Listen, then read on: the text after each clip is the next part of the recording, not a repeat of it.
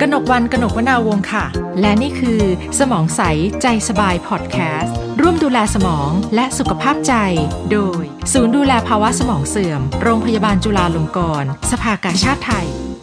ต้อนรับเข้าสู่สมองใสใจสบายพอดแคสต์ค่ะ คุณผู้ฟังคะ ใน EP นี้นะคะ เราจะขอโฟกัสไปที่เรื่องของกลุ่มผู้สูงอายุนะคะที่ มีโอกาสที่จะเจ็บป่วยเป็นโรคเรื้อรัง แล้วก็จำเป็นจะต้องได้รับการรักษาอย่างต่อเนื่อง มีการใช้ยาอย่างต่อเนื่องด้วยนะคะ แต่ทีนี้พฤติกรรมการใช้ยาแบบไหนนะคะที่อาจจะไม่ค่อยเหมาะสมกับกระบวนการรักษา เช่น เรื่องการกินยาขาด การกินยาเกิน กินยาไม่เป็นเวลา แล้วก็รวมถึงผู้ป่วยโรคสมองเสื่อมนะคะที่อาจจะมีอุปสรรคในเรื่องของการกินยา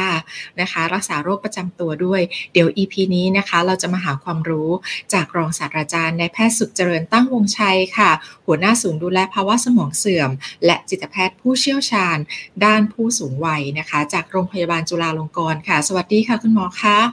สวัสดีครับคุณวานค่ะ โอ้โห อันนี้เปิดเรื่องมาเนี่ยคุณผู้ฟังบางท่านอาจจะ เห็นภาพเลยนะคะว่าเรื่องพฤติกรรมการใช้ยาของกลุ่มผู้สูงวัยเอง ก็มักจะเป็นปัญหา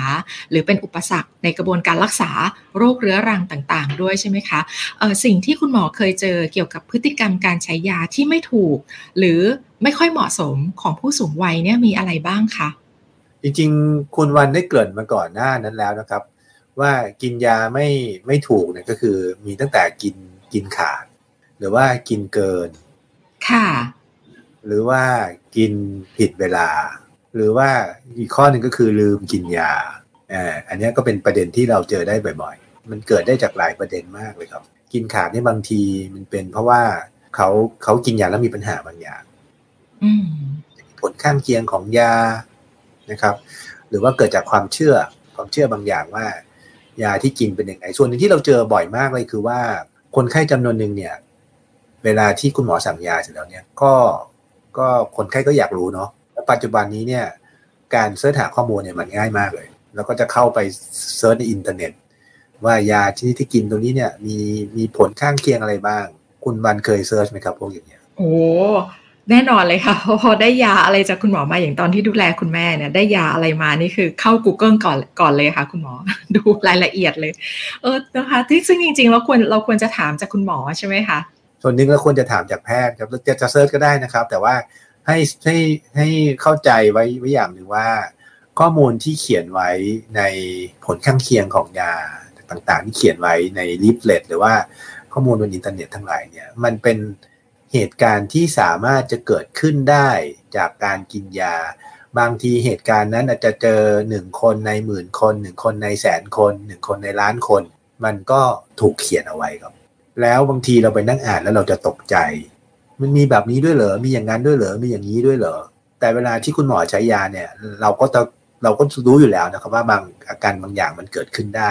มันเป็นอาการที่เกิดขึ้นบ่อย เกิดขึ้นไม่บ่อย เกิดขึ้นนานๆที เราแต่จริงคุณหมอเขาจะมีข้อมูลในใจ แต่เราก็ไม่อยากให้ทำให้คนไข้เขาเขาเขาตื่นตระหนกตกใจว่า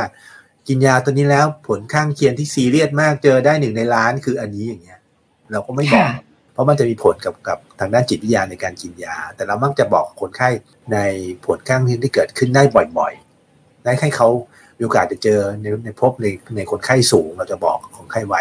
ให้คนไข้เฝ้าระวัง แล้วก็มักจะบอกวิธีการในการจัดการเวลาที่เกิดขึ้นว่าจะต้องทํำยังไงนะครับค่ะก็จะมีบางคนที่กินกินยาขาด เพราะว่าความเชื่อคนยาไม่พอ ก็เลยต้องลดขนาดกินยาเอง กินยาเกินเนี่ย อันนี้ส่วนใหญ่ประเภทที่หมอสั่งหนึ่งเม็ดแล้วกินสองเม็ดเนี่ยก็ไม่ค่อยเจอด้วยความตั้งใจนะครับมักจะเจอจากการจำไม่ได้ว่ากินหรือยังเนี่ยซึ่งเจอได้มาคุณในคนสูงอายุค่ะ หรือบางบางครั้งผู้สูงอายุเนี่ยจะจัดยาเองใช่ไหมคะคุณหมอแล้วก็เราก็สับสนเรื่องของของปริมาณยาที่คุณหมอกำหนดด้วย ก็จะจัดถูกๆผิดๆก็มีเหมือนกันใช่ไหมคะใช่บางทีก็จัดจัดยาถูกจัดยาผิดซึ่งอันนี้มันเป็นเป็นตัวชี้วัดตัวหนึ่งนะครับ ที่เราจะใช้ดูว่าคนสูงอายุคนหนึ่งมี เช่นหลงลืมเนี่ยมีการหลงลืมมากขนาดมีผลกระทบกับการใช้ชีวิตประจำวันหรือเปล่า เพราะว่าบางคนเนี่ยมีกามีภาวะสมองเสื่อมแล้วเนี่ยเกิดขึ้นในดีกรีที่ไม่รุนแรงมากเนี่ยแต่ยังสามารถทำกิจวัตรยังจัดยากินเองได้เหมือนเดิมนี่ก็คือ อันนั้นก็ไม่รุนแรงมากแต่ถ้าเมื่อไหร่ถ้าเป็นเยอะเลย เราก็มีผลกระทบ เริ่มจัดยาเองกินไม่ได้นี่เป็นเป็นความเสี่ยง ดังนั้นคนที่กินยาเกินส่วนหนึ่งก็คือว่ามันสับสนนะครับจำไม่ได้จะกินยาซ้ำนี่ก็เจอบ่อยนะครับไม่ทราบคุณวันเคยเป็นไหมถ้ากินต้องกินยาบางตัว เรากินแล้วจำไม่ได้ว่าต้องกินต้องกินหรือยังเรากินไปเมื่อครู่แล้วบางคนก็กินเกินใช่ใช่เพราะว่าบางทีเราก็เออจำไม่ได้ว่ากินหรือยังก็กินเบิ้ลไปละกันอย่างเงี้ยค่ะ ใช่ไหมถูกคะบางตัวไม่เป็นไรครับแต่บางตัวกินเกินมันก็มีอาการข้างเคียงเยอะเลย แล้วก็กินเกินอีกอย่างคือว่าไปหายา หาผลิตภัณฑ์บางอย่างมากินเอง ที่เดี๋ยวอันนี้เดี๋ยวจะต้องให้คุณหมอย้ำเลยนะคะ ที่นี้ขอขอโฟกัสนิดนึงพอฟังคุณหมออธิบายปุ๊บนึกภาพตามเลยค่ะ คือถ้าเป็นในกลุ่มเด็กๆ เนี่ยเรามักจะมีปัญหาเรื่องการใช้ยาก็คือเด็กเนี่ยกินยายาก ไม่ค่อยยอมกินยาใช่ไหมคะแล้วบางครั้งก็แอบทิ้งยา ทีนี้ถ้าเป็นกลุ่มผู้สูงอายุล่ะคะ อุปสรรคในการกินยาของผู้สูงอายุ คืออะไรบ้างคะคุณหมอ อุปสรรคในการกินยาของคนสูงอายุก็อาจจะไม่ได้เหมือนเด็กซะทีเดียว แต่แต่ว่าบางทีคนไข้สมองเสื่อมมากๆ แล้วก็อาจจะมีพฤติกรรมเหมือนเด็กอะเนาะคือทำไมเด็กถึงไม่อยากกินยาครับคุณวันคุณวันคิดว่าเพราะอะไรอะขมค่ะใช่เป็นเรื่องรสชาติ เป็นเรื่องรสชาตินะครับ ที่เด็กไม่ยอมกิน ค่ะเอ่อยาเด็กๆเขาก็จะพยายามทำให้มัน มีปัญหาเรื่องรสชาติเรื่องวิธีการกินยายังไงให้เด็กกินง่ายขึ้นมากที่สุดเท่าที่ทำได้นะครับ แต่พอต้อเป็นงผู้ใส่ใหญ่สีสันด้วยนะยาของเด็ก ๆ นี่ต้องมีสีสันรสชาติอะไรอย่างเงี้ยค่ะใช่ครับ แต่พอเป็นผู้ใหญ่แล้วเนี่ยเป็นคนสูงอายุแล้วเนี่ย คือทุกคนจะเข้าใจ เพราะว่าเด็กๆเด็กๆอาจจะไม่เข้าใจนะครับว่าทำไมต้องกินยา แล้วกินยาจะช่วยยังไงอย่างนี้เขาอาจจะรู้สึกอยากหายแล้วเลยกินยา แต่บางคนก็ไม่เวลากินแล้วไม่ชอบกินแล้วมีปัญหาเนี่ยรสชาติไม่ดีเนี่ยเขาก็ไม่อยากกินนั่นเป็นเด็กที่ไม่สามารถจะ มีความสามารถในการที่ที่จะรับรู้ได้ว่าถ้าไม่ทำไม่กินเนี่ยมันจะมีผลกระทบอะไร แต่ว่าเวลาคนเราเป็นผู้ใหญ่สมองทำงานดีขึ้นแล้วเนี่ยจะเริ่มรู้แล้วว่าถ้าไม่ค่ะทำสิ่งนี้ไม่กินยาจะเกิดผลกระทบอะไร ในความเข้าใจอ่าหรือเข้าใจได้นะครับ แต่มีอุปสรรคบางอย่างเหมือนกันในการกินยาในคนสูงอายุนะครับเอ่อก็ตั้งแต่เรื่องความเสื่อมถอยเองนะครับ อย่างที่ผมบอกเรียนไปเมื่อกี้ว่าจำไม่ได้ว่ากินหรือยังนะครับ ไม่กล้ากินเพราะว่ากลัวกินซ้ำนะครับ หรือกินเกิน ก็เป็นอุปสรรคในการกินยานะครับ ลืมลืมนัดลืมไปเอายาอย่างเงี้ยเป็นต้นค่ะนะครับค่ะแล้วบางคนก็ไม่ได้รับรู้ว่ายาบางตัวมันมีความสำคัญนะครับ แต่ตัวนี้ต้องกิน เพราะว่าที่กินผ่านมาไม่เห็นไม่เห็นมีอาการอะไรกินกับไม่กินไม่เห็นต่างกันเลยนะครับยกตัวอย่างเช่นยาลดไขมันนี่กินไม่ไขมันสูงไม่มีอาการอะไร เพราะฉะนั้นกินยาไปก็ไม่รู้ว่าจะจะไปมอนิเตอร์ยังไงให้รู้ว่ายาที่เรากินดีไม่ดีนอกจากไปเจาะเลือด ดังนั้นเวลาที่ ไม่กินยาก็ไม่น่าจะเป็นอะไร ก็เลยก็เลยหยุดกินยาเพราะว่าไปเอายาลำบากนะครับค่ะนั้นคนสูงวัยส่วนหนึ่งก็คือมีความยากลำบากในการเข้าถึงการรักษาด้วยก็เป็นอันหนึ่งที่ทำให้เหมือนกับกินยาได้ไม่ครบนะครับค่ะแล้วก็บางทีก็เป็นเรื่องของเช่น ราคายาแพงนะครับบางทีไปหาคุณหมอคุณหมอสั่งยาตัวนี้มามันแพงๆก็ไม่กล้าบอกคุณหมออะ แล้วเออแล้วก็อีกปัญหาหนึ่งก็คือเอ่อผู้สูงวัยบางท่านเนี่ยมีหลายโรคด้วยไหมคะคุณหมอ เพราะวันเคยเห็นผู้ป่วยบางท่านเนี่ยโอ้โห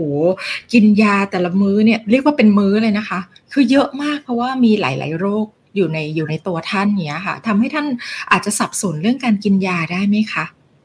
ได้ครับ คือเรื่องนี้เป็นเรื่องใหญ่มากเลยครับเพราะมีการศึกษาวิจัยในเรื่องของเอ่อเรื่องของเขาเรียกว่าการยึดติดกับการรักษานะครับ ก็คือเรื่องของความสม่ำเสมอกับการกินยาเป็นยังไงในคนสูงอายุเนี่ย คนสูงอายุนี่มีปัญหาเยอะนะครับ แล้วแล้วก็จริงๆ ไม่ได้ไม่ได้แค่คนสูงอายุนะคน คนไข้โรคเรื้อรังหลาย ๆ โรคที่ต้องกินยาหลายขนาด อันนี้ก็เป็นมีปัญหาในระยะยาวนะครับ ดังนั้นเนี่ยมันก็เป็นความเสี่ยงนะครับ ผู้สูงอายุเนี่ยมักจะมีโรคประจำตัวหลายอย่างนะครับ เป็นโรคหลายโรค แล้วคุณหมอแต่ละแต่ละคนที่รักษาในแต่ละโรคนั้นเนี่ยก็รักษาเต็มที่บางทีไม่ได้มียาค่ะ บำรุงนะครับบางคนค่ะเคยมีคนไข้มาบ่นให้ผมฟังว่าวันหนึ่งเนี่ยกินยารวมๆกันแล้วประมาณ30เม็ดโอ้โหค่ะค่ะคนกินยามื้อละสิบกว่าเม็ดแล้วก็บางคนบอกว่ากินยาอย่างเดียวก็อิ่มแหละเพราะว่าใช่ยาคือกินอย่างอื่นไม่ลงละเพราะยาเยอะมาก ใช่ครับเพราะยามันเยอะครับ การกินต้องกินยาเยอะๆเนื่องจากมีโรคประจำตัวหลายอย่างนะครับ แล้วถ้าเอ่อวิธีการกินยาเหล่านั้นพิสดารคือมีรายละเอียด ตัวนี้ต้องกินก่อน ตัวนี้ต้องกินหลังอาหาร ตัวนี้ต้องกินหลังอาหารครึ่งชั่วโมงเอ่ออ่าตัวนี้ต้องอ่ากินทุกวันจันทร์เอ่อสุกร์อะไรเงี้ยมีเช่น เช่นวิตามินดีนะครับ ที่บางคนกินค่ะสัปดาห์ละเม็ดบางคนกินสัปดาห์ละสองเม็ดเอ๊ะสัปดาห์นี้กินไปหรือยังนะจำไม่ได้กินซ้ำดีกว่าไม่ต้องไม่ต้องถึงผู้สูงอายุเลยถ้าเป็นเราเองก็พลาดได้เหมือนกันใช่ไหมคะคุณหมอ ใช่ครับเพราะฉะนั้นความซับซ้อนของสูตรยาอืมของวิธีการกินยา มีผลทำให้เกิดอุปสรรคในการกินยานะครับค่ะแล้วก็เอ่อเคยมีงานวิจัยนะครับว่าอะไรเป็นอะไรที่เป็นเป็นตัวเป็นความเสี่ยงในการที่คนสูงอายุเนี่ยกินยาไม่สม่ำเสมอ เรื่องหนึ่งก็คือเรื่องอายุที่เพิ่มขึ้นนะครับ มันก็เกี่ยวข้องกับเรื่องของการรู้คิดที่แย่ลงอะนะครับเอ่อยาที่มีโรคประจำตัวหลายอย่าง แล้วก็ใช้ยาหลายตัวในเวลาเดียวกันนี่เป็นความเสี่ยงที่มีผลทำให้ การกินยาไม่สม่ำเสมอเกิดขึ้นได้ง่าย สูตรยาที่ที่มันซับซ้อนมากนะครับ มีทั้งกินทั้งฉีดทั้งหยดทั้งทาหลายตัว เวลาหลากหลาย กินยาหลาย ๆ มื้อเนี่ยก็จะมีผลทำให้ทำให้การยึดติดการรักษาไม่ดี แล้วก็ยังพบค่ะว่าการมีแรงสนับสนุนทางสังคม คนดูแลด้วยหรือไม่ อย่างเช่น คนที่แต่งงานแล้ว คนที่มีอยู่กับครอบครัวเนี่ยดูเหมือนว่ามีคนช่วยดูแล มีคนช่วยเตือน ทำให้หลายคนกินยาดีขึ้นค่ะแล้วก็เช่นยาที่กินแล้วจะต้องหักหักครึ่งเม็ด หักหนึ่งในสี่อ่าก็เป็นอันหนึ่งที่ทำยากให้ละเอ่อยากเอากินยากแล้วยากละนะปัญหาในการกินยาแล้วไม่อยากกินละอย่างนี้เป็นต้นอ่าเพราะฉะนั้นเนี่ยค่ะจริงๆเวลาไปหาหมอนี่คุณหมอก็อาจจะพยายามในคนสูงอายุพยายามที่จะปรับยาทำไงให้กินยาง่าย ๆนะครับ แต่ว่ายังไงก็ตามเนี่ย คนสูงวัยหลายๆคนเนี่ยไม่สามารถจะกินยาในขนาดเหมือนคนวัยหนุ่มสาวได้ ผมเจอคนไข้หลายคนที่ผมดูแลอยู่เนี่ย ต้องกินขนาดครึ่งหนึ่งของคนทั่วไป หรือหนึ่งในสี่ของคนทั่วไปในคนสูงอายุเพราะว่าร่างกายมันไวกับยามาก ก็จำเป็นต้องหักยา หรือบางทีต้องค่ะเปลี่ยน แล้วก็อันสุดท้ายที่เจอได้บ่อยคือปัญหาในการกลืนในคนสูงอายุนะครับ โอ้ค่ะค่ะ เพราะว่าคนสูงอายุเนี่ยบางทีมีปัญหาการกลืน แล้วก็ทำให้การกินยาเม็ดกินได้ยากก็ปัจจุบันเนี่ยยาหลาย ๆ อันที่เป็นตัวที่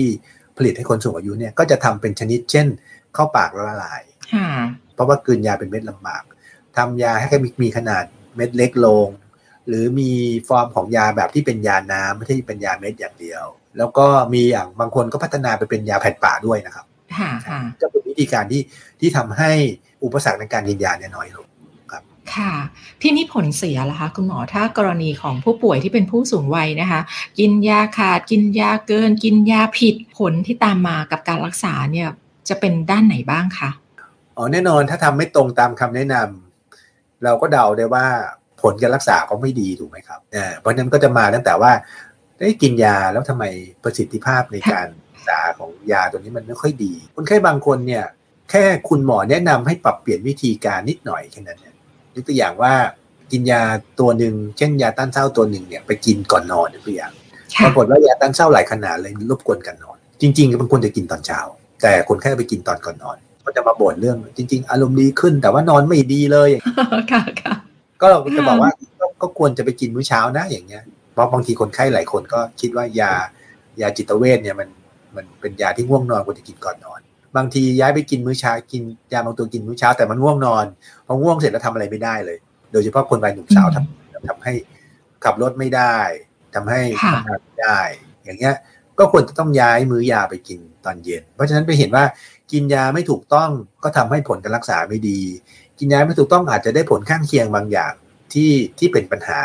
แล้วผลการรักษาการกินยาที่ไม่ถูกวิธีก็ทำให้คนไข้เนี่ยมีความเชื่อถือในยาน้อยลง พอเชื่อถือในยาน้อยลง ก็จะมีความศรัทธาในการกินยาน้อยลง ก็ทำให้เป็นคนที่ไม่มีวินัยในการกินยา ไม่เชื่อเรื่องยาแล้วก็ไม่อยากจะกินยา อันนี้ก็เลยทำให้โรคแย่ลง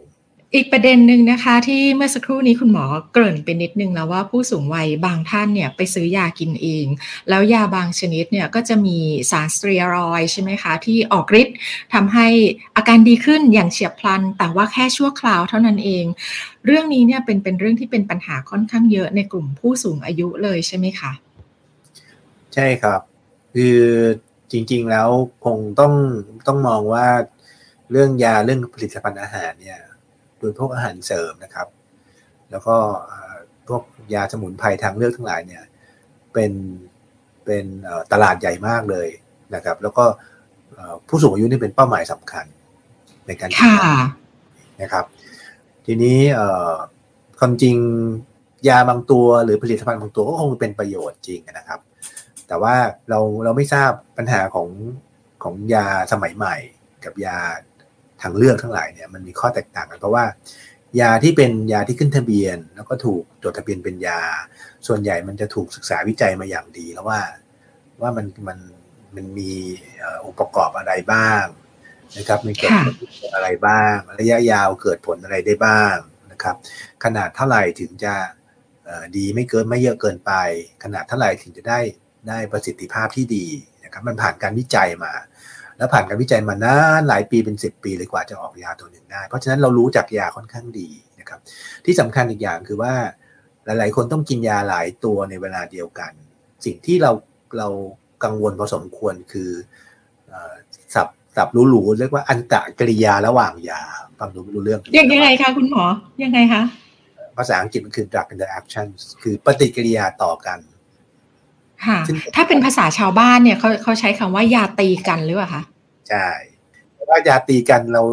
เราจะนึกภาพว่ายาตัวหนึ่งไปตีอีกตัวหนึ่งมันคงนึกมันจะมีผลยังไงปัญหาการกินยาหลายตัว ยาหนึ่งตัวจะมีผลทำให้ยาตัวที่สองมีขนาดของยา หรือมีปริมาณยาประสิทธิภาพของยาตัวนั้น เพิ่มขึ้นหรือลดลงก็ได้ เช่น ยาตัวหนึ่งอาจจะไปทำไปทำให้ตับเนี่ยทำลายยาตัวนั้นเร็วขึ้นทำให้เขากินยาตัวหนึ่งในขนาดที่ได้ผล เช่นกินยาในขนาดสองเม็ดได้ผล ปรากฏว่าร่วมกันปุ๊บจริง ๆ แล้วเราต้องเพิ่มยาตัวที่สองเม็ดที่ต้องกินเป็นสามเม็ดเพราะว่ายาตัวที่สองไปทำให้ตับทำลายยาตัวนั้นเร็วขึ้น กับอันที่สองคือว่า ยาไปขัดขวางไปมีผลทำให้ยาอีกตัวหนึ่งมีขนาดสูงขึ้นหรือหรือด้อยลง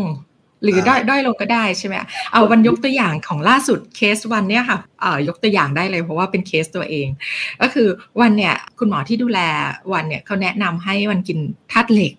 เป็นประจำเพราะว่าเป็นคนที่ธาตุเหล็กน้อยใช่ไหมคะเลือดจางก็คุณหมอก็จะให้เสริมธาตุเหล็ก ทีนี้คุณหมอก็จะแนะนำว่าเวลากินธาตุเหล็กเนี่ยอย่ากินพร้อมกับแคลเซียม เพราะว่าแคลเซียมเนี่ยจะไปขัดขวางการดูดซึมธาตุเหล็ก แบบนี้เป็นต้นใช่ไหมคะ คือยาหรือว่าวิตามินบางชนิดเนี่ยมันจะมีผลต่อกันและกันด้วยใช่ไหมคะ ใช่ครับ เพราะฉะนั้นการกินยาหลาย ๆ ตัวจะยิ่งมีอันตรกริยาหรือมีมียาตีกันเนี่ยเพิ่มขึ้นถ้าเป็นยาด้วยกันเองนะครับ ทีนี้คุณวันลองจินตนาการว่า ถ้าเรากินสารที่เป็นผลิตภัณฑ์อาหารที่ไม่ใช่ยา จริงผลิตภัณฑ์อาหารบางตัวเนี่ยมีฤทธิ์เป็นยานะครับ แต่ว่ามันเรียกผลิตภัณฑ์อาหาร เพราะว่ามันไม่เคยถูกศึกษาวิจัยในรายละเอียดรายละเอียดว่าข้างในประกอบไปด้วยอะไรบ้างนะครับผมตัวอย่างเช่นเช่นน้ำมันกัญชาก็ได้อ่าฮะกัญชาอยู่ในกระแสเลยนะคะถูกไหมครับว่ามันมี CBD เท่าไหร่ มี THC เท่าไหร่ จริง ๆ วิธีการจัดการวิธีการอะไรมันคงจะมีผลกับกับเปอร์เซ็นต์ของสารที่เราต้องการแตกต่างกัน ทีนี้มันจะมีผลิตภัณฑ์ทางเลือกสมุนไพร นะครับหลาย ๆ ตัวที่มันมีองค์ประกอบเรารู้ว่าองค์ประกอบเป็นหนึ่งสองสามสี่ห้าแต่มันมีองค์ประกอบบางอย่างที่เราไม่รู้แหละในนั้น ที่เราห่วงกันมากในสมุนสมุนไพรหรือว่าแม้กระทั่งในกัญชาที่ว่าเนี่ยก็คือสารพิษ เพราะว่าพืชเนี่ยเป็นอะไรเนี่ยเขาไม่ได้เขาดูดซึมอาหารเนี่ยเขาดูดสารพิษมาด้วยนะครับ ค่ะ แล้วแล้วพืชบางอย่างเนี่ยดูดสารพิษมาเก่งมาก ผมยกตัวอย่างว่า กัญชาเนี่ยเป็นเป็นต้นไม้ที่ทรหดมาก เป็นพืชที่ทรหดมาก แล้วดูดทุกอย่าง ก็จะเก่งกว่าตัวอื่นถ้าไปเทียบกับเทียบกับพืชชนิดอื่นปลูกด้วยกันเนี่ยเขาเก่งกว่าตัวอื่นนะครับเขามีทักษะการตัวรอดสูงกว่า คือเขาดูดดูดทุกอย่างที่เป็นสารอาหารมาในตัวรวมถึงสารพิษด้วย เพราะฉะนั้นมันจะเป็นแหล่งสะสมของสารพิษได้ ถ้าไม่ได้ปลูกแบบออร์แกนิก ของวัตถุดิบที่ใช้ในการผลิต แล้วก็อย่างกัญชาเนี่ยมีหลายพันธุ์มากเปอร์เซ็นต์ของ CBD THC ในแต่ละพันธุ์ก็ไม่เท่ากัน เช่นเดียวกันต่อให้เราไปพูดถึงสมุนสมุนไพรหนึ่งตัวเนี่ยเราก็ รู้ว่ามีองค์ประกอบสำคัญในนั้นอะไรแต่ว่าเราบอกไม่ได้หรอกว่าเปอร์เซ็นต์ตัวนี้ตัวนี้มันกี่เปอร์เซ็นต์ แล้วมันจะไปถึงว่าถ้างั้นต้องกินขนาดเท่าไหร่ถึงจะได้ผล แล้วกินขนาดเท่าไหร่ถึงจะเกินไอ้ที่กินน่ะมันไปตีกันกับยาบางตัวที่เรากินอยู่ไหม มันไม่เคยถูกวิจัยครับ ค่ะ เพราะฉะนั้นมันมีอันตรายจากการกินยาต่างๆเหล่านี้พอสมควร ยกเว้นว่าสารตัวนั้นสิ่งนั้นเนี่ยเคยถูกศึกษาวิจัยมีข้อมูลชัดเจนมาก่อนนะครับ อันนี้อันนี้ก็จะ มีความปลอดภัยเพราะงั้นก็ตามเนี่ยผมคิดว่าหลักการสำคัญในการที่อย่างเช่น พวกเราดูแลคนสูงอายุเนี่ย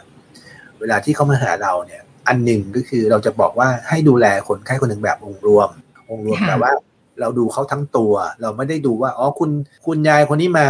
คือคุณยายสมองเสื่อมเพราะคุณยายมาหาเราด้วยเรื่องของสมองเสื่อม แต่ไม่ใช่นะครับ คุณยายคือคุณยายที่มีอาการบวกเบาหวานบวกความดันโลหิตสูงบวกหลอดเลือดมีปัญหา แล้วเวลาดูเนี่ยดูหมอหนึ่งหมอหนึ่งคนเนี่ยเราเรามักจะดูดูเป็นโรคโรคหมอที่ดูแลสมองเสื่อม ก็จะดูเฉพาะยาสมองเสื่อมตัวเอง แต่ว่าจริงๆเราจะไม่ดูว่าคนไข้กินยาเวลาสามสิบเม็ดยาที่เราจ่ายเป็นห้าห้าอย่างในสามสิบอย่างนั้นแต่เราแต่เราไม่รู้หรอกว่าอีกยี่สิบห้าอย่างมีอะไรจริงๆต้องรู้นะครับ สิ่งหนึ่งที่เราพยายามทำคือว่าเราจะรีวิวยารีวิวคือทบทวนยาที่กินแล้ว พยายามจะบอกคนไข้ว่า ตัวไหนไม่ต้องกินที่เจอบ่อยกันเลยครับ กินวิตามินกินเนี่ยมันซ้อนซ้อนกันคนซื้อมาให้ลูกซื้อมาให้ อันนี้คืออันนี้ยาเพื่อนบอก อันนี้ยาลูกบอกอะไรเงี้ยจะมียาคนบอกเยอะมากสำหรับผู้สูงอายุใช่ไหมคะอ่า แล้วดูดูไปอ้าวมันเหมือนกันนี่ตัวเนี้ยอ่าเราจะเราจะลดยาบางตัวที่ไม่จำเป็นลงเราจะบอกว่าอันนี้ไม่จำเป็น อ่าตัวนี้ ตัวนี้ถ้าเป็นหมอหมอไม่กินนะพ่อหมอไม่รู้ว่ามันคืออะไรคนไข้มาถามว่า กินไอ้นี่กับไอ้นี่ได้ไหมโดยเฉพาะพวกยาจีนยาถั่งเช่าอย่างเงี้ย ผมไม่รู้ว่ามันควรจะกินไม่ไม่ควรจะกิน เพราะถั่งเช่าก็มีหลายงานหลายหลายเกรดหลายอะไรมากถูกไหมครับ หลายสายพันธุ์อีกต่างหากเวลาที่คนไข้ถามผมผมก็จะบอกว่าผมไม่รู้ ผมเป็นหมอแผนปัจจุบันของยาปัจจุบัน ผมไม่สามารถจะ search อินเทอร์เน็ตได้ เพราะว่าคงไม่มีอินเทอร์เน็ตบอกไม่ไม่มีข้อมูลบอกว่า กินตัวนี้มันประกอบไปด้วยอะไร เราจะต้องระวังเรื่องอะไร มันไม่มีข้อมูลครับกำลังนึกถึงว่าอ๋อมันมีเคสคลาสสิกหลาย ๆ กรณีเรื่องการใช้ยาในผู้สูงอายุใช่ไหมคะเช่นผู้สูงอายุบางท่านเนี่ยไปไปกินยา ที่ไม่ใช่คุณหมอสั่งให้อะเป็นยาที่ได้มาจากไหนก็ไม่รู้แล้วรู้สึกว่าโอ้ตัวเองอาการดีขึ้นมากเลยเนี่ยกินยาอันนี้แค่ไม่กี่ไม่กี่วันไม่กี่โดสเอง แล้วก็รู้สึกดีขึ้นมาก แล้วสุดท้ายเนี่ยพอพอเอายาอันนั้นไปพิสูจน์แล้วก็พบว่าจริงๆไอ้ยาที่กินไปไม่ได้มีตัวยาอะไรเลย แต่ว่าคนไข้เนี่ยรู้สึกดีด้วยด้วยความรู้สึกของตัวเอง อันนี้มันก็เป็นเคสที่ที่เคยมีเกิดขึ้นด้วยเหมือนกันใช่ไหมคะคุณหมอมีครับในทางการแพทย์ เรียกว่า placebo effect คือมันมันมีผลบางอย่างทางจิตใจในอย่างเช่นในในงานทดลองของการผลิตยานะครับ ถ้าถ้าต้องการจะพิสูจน์ว่ายาตัวนั้นเนี่ยมีประสิทธิผลจริงเนี่ยเวลาที่ทำการศึกษาวิจัยจะต้องมีกลุ่มเปรียบเทียบ กลุ่มเปรียบเทียบนั้นจะเป็นยาที่เป็นยาหลอกค่ะใช่ใช่ค่ะยาแป้งแล้วแต่ว่าคนแค่ที่เข้ามาวิจัยทุกคนเนี่ยจะไม่รู้ว่าตัวเองได้ยาจริงหรือยาหลอก ผู้วิจัยก็ไม่รู้นะครับ ถ้าการวิจัยที่มีระเบียบระเบียบวิจัยดีๆเนี่ยเขาจะปกปิดทั้งตัวผู้ตัวอาสาสมัครทั้งตัวคนให้ยาว่า ยาที่กินของอันไหนคือของจริงอันไหนคือของคือยาหลอกก็จะไม่รู้ทั้งคู่นะครับ แต่จะบอกว่าถ้าคุณเจอยาจริงเนี่ย คุณจะยานี้จะมีผลและมีผลข้งเคียงแบบนี้แบบนี้บางคนเนี่ยอยู่ในกลุ่มได้กินยาหลอกเนี่ยเขาบอกว่าตัวเองดีขึ้น จากการที่รู้ข้อมูลมาคุณหมอบอกว่า ถ้าคุณได้ยาจริงอาการจะเป็นแบบนี้เออบางคนก็มีผลข้างเคียงที่จริงๆตัวเองได้ยาหลอก เพราะฉะนั้นมันแปลว่าจิตใจมันสั่งได้ ดีขึ้นได้จากการที่เชื่อว่ายามันทำให้อย่างนั้นอ่าแต่ว่าแล้วก็บางทีเห็นเห็นเพื่อนเพื่อนกินแล้วโอ้ยเพื่อนกินแล้วดีเดี๋ยวเดี๋ยวฉันกินฉันต้องดีตามเพื่อนอะไรเงี้ยใช่ไหมคะอ่าทีนี้มันจะมีมีที่คุณวันทิ้งท้ายไว้หน่อยหนึ่งตอนคำถามว่าเอ้ยมันมีบางคนมีปนมันมีสารปนอย่างบางอย่างบางอย่าง เช่นเตียรอยใน ในยาบางขนาดหรือว่าสารโดยเฉพาะโดยเฉพาะยาแก้ปวดของของผู้สูงอายุใช่ไหมคะที่ไปซื้อยากินเอง แล้วก็รู้สึกโอ้กินยาชุด อันนี้ดีจังหายปวด ใช่ใช่จริง ๆ เป็นอะไรก็ช่างนะครับ เป็นอะไรก็ช่างบางทีการการได้สเตียรอยด์โน้ตขนาดต่ำๆเนี่ยมันช่วยทำให้อาการมันเทาลงเร็วนะครับ ค่ะอ่าเพราะว่าสเตียสเตียรอยเนี่ยเป็นเป็นสารลดการอักเสบ ลดการอักเสบแล้วก็เกิด ความรู้สึกสุขสบายค่ะในขนาดที่ไม่ไม่สูงมากนะครับ แต่ว่าถ้ากินประจำผลที่ที่ตามมาก็คือว่ามันสเตียรอยมีผลในระยะยาว เพราะว่าอะไรเพราะว่าจริง ๆ แล้วร่างกายคนเราเนี่ยมีการสร้างสเตียรอยของตัวเองเป็นปกติอยู่แล้วนะครับแล้วก็มันต้องการสเตียรอยในร่างกายเราในระดับที่พอเหมาะเพื่อทำให้เกิดสมดุลในร่างกาย การกินสเตียรอยจากข้างนอกเข้าไปในขนาดสูงๆ จะไปกดการทำงานของสรีรวิทยาปกติของคนเรา แล้วทำให้ถ้าหยุดกินไปทำให้เกิดภาวะขาดสเตียรอยอย่างเฉียบพลันแล้วก็เกิดอาการต่างๆตามมา แล้วสเตียรอยที่กินในระยะเวลายาวนานมากๆก็มีผล เพราะว่ามันกดภูมิต้านทานค่ะทำให้ความสามารถในการใช้น้ำตาลของร่างกายเปลี่ยนไปบางคนกลายเป็นเบาหวานค่ะ บางคนเป็นเบาหวานอยู่แล้วทำให้ทำให้ยารักษาโรคเบาหวานทำงานได้ไม่ดีเหมือนเดิม มันมีผลที่เคียงหลายอย่างมากในระยะยาวครับเพราะฉะนั้นจริงๆจะใช้ยาอะไรที่เราไม่รู้ว่าข้างในประกอบไปด้วยอะไรเนี่ยคควรจะต้องระวังครับฮ่าฮ่าแล้วก็คือบางครั้งเนี่ยอย่าไปอย่าไปอย่าไปเออเรียกว่าฝังใจกับการกินยาแล้วรู้สึกโอ้ยฉันดีขึ้นแบบฉับพลันทันที เพราะบางทีมันอาจจะมีอันตรายที่แฝงอยู่ด้วยใช่ไหมคะ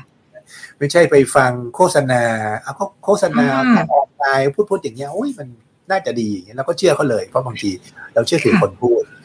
หรือที่เจอบ่อยๆกันเลยครับ คือเพื่อนเพื่อนไม่คแล้วคนที่เราเชื่อถือมากๆเขาเคารพเนี่ย มาแนะนำให้เรากินบางคนก็ขัดไม่ได้ฮ่าฮ่า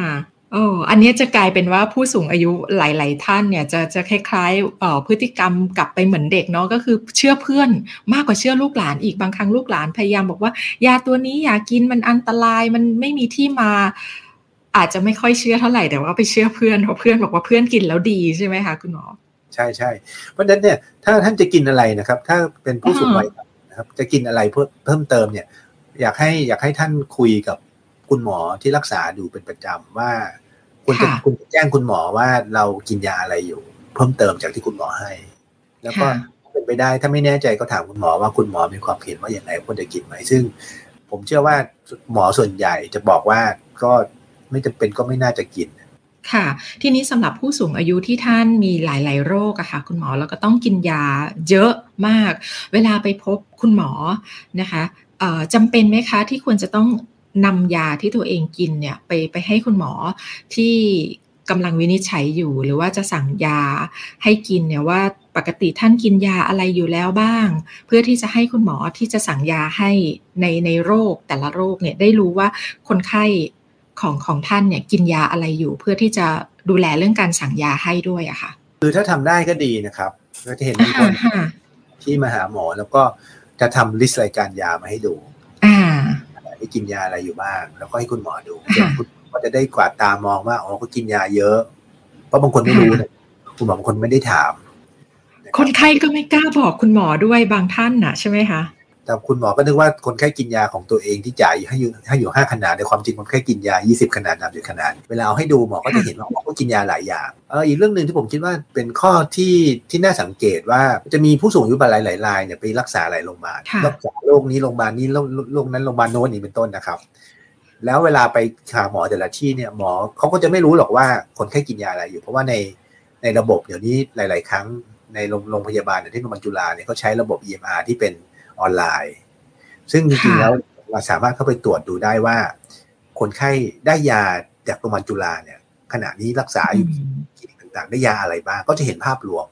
เป็นข้อดีนะครับ ในการที่ถ้าเราเป็นโรคเราจะไปรักษาที่ใดที่หนึ่ง ถ้าเราสามารถจะรักษาโรคประจำตัวโรคร่วมหลายอย่าง ในโรงพยาบาลเดียวกัน ไม่ว่าจะเป็นหลายคลินิกฮ่าฮ่าแล้วแล้วคุณหมอก็จะเห็นประวัติเห็นข้อมูลในอื่น ซึ่งอาจจะมีผลเพื่อว่าจะจะได้รีวิวรีวิวภาพรวมของคนไข้ได้ถูกใช่ไหมคะใช่ครับ แต่ว่าถ้ามันมันมันไม่ได้มันมันไม่สามารถจะทำได้ไปหลายโรงพยาบาล ก็ถ้าเป็นไปได้ก็คือควรจะแจ้งแพทย์ว่าท่านกินยาหลายตัว แล้วบางคนก็เห็นว่าอย่างที่ผมบอกว่าบางคนก็ก็ถือก็ทำ list ยามาให้ จะดีมากก็ทำ list ยานะครับ ผมเคยเจอคนไข้ถือถุงยามาด้วยครับ เลยแล้วคุณหมอต้องเปิดดูเองเปิดดูเองคนเนี่ย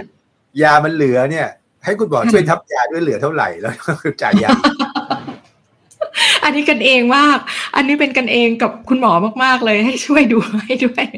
นะคะอันนี้ก็เป็นการนั่งรับยาให้นะเพราะนั้นก็สามารถที่จะเตรียมคือจดจดได้ได้ว่ามียาอะไรบ้างเหลืออยู่กี่เม็ดไม่จ่ายยา เพราะจริงจริงคุณหมอก็ธรรมดาจะจ่ายยาตามวันนัดนะครับ แต่ว่าบางครั้งเนี่ยบางคนมียาเก็บสะสมมาเยอะเลยบางตัว แล้วก็เอ๊ะมันยาเก่ายาใหม่ เอาเอายาใหม่ไปกินยาใหม่ยาเก่าเหลือ หรือว่ายาจะหมดอายุแล้วเนี่ยผมคิดว่าเรื่องต่างๆเหล่านี้เป็นเรื่องที่ละเอียดอ่อน ซึ่งถ้าท่านสามารถจะรีวิวยาทำลิสต์ยาตัวเอง บอกคุณหมอได้ว่าวันนี้ยาตัวนี้เหลือเหลือเหลืออยู่กี่เม็ดเนี่ยจะทำให้การรักษามีประสิทธิภาพดีขึ้นครับนะคะ อันนี้เป็นเทคนิคที่อยากจะฝากท่านผู้ฟังเอาไว้เลยนะคะ เป็นเทคนิคเรื่องของการสื่อสารกับคุณหมอนะคะ เกี่ยวกับการใช้ยา แต่ทีนี้มีอีกกลุ่มหนึ่งค่ะ คุณหมอที่ น่าเป็นห่วงก็คือกลุ่มผู้สูงอายุที่มีภาวะสมองเสื่อมด้วย แล้วก็บางครั้งท่านท่านเป็นคนจัดยาด้วยตัวเองใช่ไหมคะเพราะว่าอยู่ลำพัง กลุ่มนี้เนี่ยจะจะมีปัญหาเรื่องการใช้ยายังไงคะแล้วก็มันส่งผลกระทบกับการรักษาของท่านยังไงบ้างคะโอ้แน่นอนเลยครับ คนไข้สมองเสื่อมที่ปัญหาที่เราเจอได้บ่อยที่สุดคือเรื่องของความจำถูกไหมครับแล้วก็การกินยาเนี่ยเป็นเรื่องที่ยากนะครับ การกินยาที่ยากเพราะว่า บางทีบางคนกินยาสิบชนิดค่ะ บางทีกินชนิดที่หนึ่งไปแล้ว กินไปถึงตัวที่ห้าที่หกเริ่มจำไม่ได้แล้วว่าตัวที่หนึ่งกินไปหรือยังจำไม่ได้ว่าตัวที่ที่สิบกินหรือยังนะครับ กินยาขาดกินยาซ้ำเพราะฉะนั้นเนี่ยโอกาสที่จะกินยาผิด ไม่ว่าจะเป็นผิดขนาดกินซ้ำกินขาดเนี่ยสูงมากสูงมากงั้นอันนี้ผมคิดว่าจำเป็นต้องมีคนมีตัวช่วย หรือว่ามีคนเข้าไปช่วย โดยเฉพาะคนที่เป็นคนในครอบครัวนะครับ เป็นตัวช่วยจริง ๆ มันมีอุปกรณ์ช่วยเหลืออยู่นะครับยกตัวอย่างว่าคือเราคงไม่อยากให้ญาติเป็นคนจัดยา แล้วก็ยื่นยาให้กินทุกมื้อถูกไหมครับ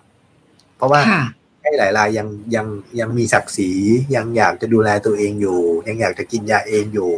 นะครับ อันสิ่งที่ทำได้ก็คือว่าการจัดยาล่วงหน้าเป็นชุด เดี๋ยวนี้มันมีกล่องตลับยานะครับ ที่จะจัดยาเป็นชุดๆในแต่ละวัน ว่าวันนี้เช้ากลางวันเย็นมียาอะไรบ้าง แล้วก็แยกสีด้วยนะคะวันจันทร์สีเหลืองอังคารสีชมพูอะไรอย่างเงี้ยนะคะใช่ครับ แล้วบางทีเขาก็ถ้าเผื่อคนในครอบครัวมาช่วยเขาอาจจะช่วยจัดยาสัปดาห์ละครั้ง ค่ะกันถึงวันอาทิตย์อย่างนี้เป็นต้น แล้ววันอาทิตย์ก็จัดให้ใหม่นะครับ แล้วถึงเวลากินยาเนี่ยเพียงแค่คนไข้รู้ว่า วันนี้เนี่ยกินเป็นวันอะไร ก็ไปเปิดกล่องยาดู ถ้า ถ้าช่องช่องวันจันทร์มื้อเช้าหายไปก็แสดงว่ากินแล้ว ถ้ายังอยู่ก็ไม่ได้กิน ก็กินจ้ะค่ะแล้วถ้าทำอย่างนี้แล้วเนี่ยก็คือคนไข้ก็จะสามารถเหมือนรู้เวลากินยา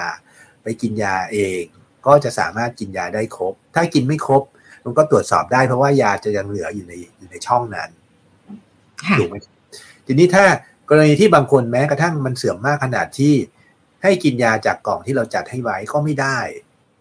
ก็ยากไปแล้วสำหรับท่านอ่าใช่ครับก็อาจจะต้องจัดยาเป็นมือๆแล้วก็ให้คนไข้กินนะครับ หรือถ้าไม่ได้กินเลยเนี่ยก็อาจจะต้องยื่นให้ในแต่ละมือที่จะกินเลย อันนี้ก็แล้วแต่ก็จะทํำยังไงนะครับแล้วก็ให้ดูนะครับว่าบางคนกินยาแล้วเหมือนตัวที่ผู้สูงอายุสมองเสื่อมที่สื่อสารไม่ค่อยได้เนี่ย บางทีกืนยาไม่ได้นะครับ บางทีกินยาไปแล้ว เออ มันคืนลำบากก็ไปติดอยู่ในกระพุ้งแก้ม บางคนก็ขายทิ้งฮ่าฮ่าก็ทำให้ได้ยาไม่ครบนะครับ อันนี้ก็ต้องก็ต้องดูครับว่านอกจากว่ากินยาตรงเวลา กินยาถูกขนาดหรือเปล่านะครับ ก็ต้องดูว่าคนไข้มีปัญหาในการกลืนยาหรือเปล่านะครับ บางครั้งยาบางตัวจะต้องบด แล้วยาบางตัวก็บดไม่ได้นะครับ บางตัวมันถูกสร้างขึ้นมาให้แบบที่เป็นแบบที่บดไม่ได้นะครับ แล้วยาบางชนิดก็มีมากกว่าหนึ่งรูปแบบ หมายความว่ามีทั้งเป็นเม็ด มีทั้งเป็นน้ำมีทั้งเป็นยาแผ่นปะเนี่ยบางตัวก็มีหลายหลายรูปแบบให้เลือก เพื่อทำให้สะดวกในการกินยามากขึ้น อันนี้ก็เป็นเป็นยาเป็นเป็นฟอร์มของการของยาที่ต่างๆ ที่จริงสร้างขึ้นมาเพื่อให้คนสูงอายุที่ช่วยเหลือตัวเองไม่ได้ ให้กินยาได้ง่ายขึ้น ก็เอาเป็นเทคนิคนะคะสำหรับการดูแลผู้สูงอายุที่ท่านมีภาวะสมองเสื่อมร่วมด้วยนะคะ คุณหมอคะ EP นี้คุณหมออยากจะทิ้งท้ายอะไรสักหน่อยไหมคะ เรื่องการใช้ยาของผู้สูงอายุค่ะ พอพูดถึงยาผมคิดว่าหลายคนก็คงไม่อยากจะกินมันถูกไหมครับ เพราะเราก็คงอยากจะมีสุขภาพที่ดีนะครับแต่ว่าหลาย ๆ ครั้งโรคภัยไข้เจ็บที่มันมันผ่านเข้ามาในตัวเราเนี่ย มันก็เกิดจากความเสื่อมถอยของร่างกาย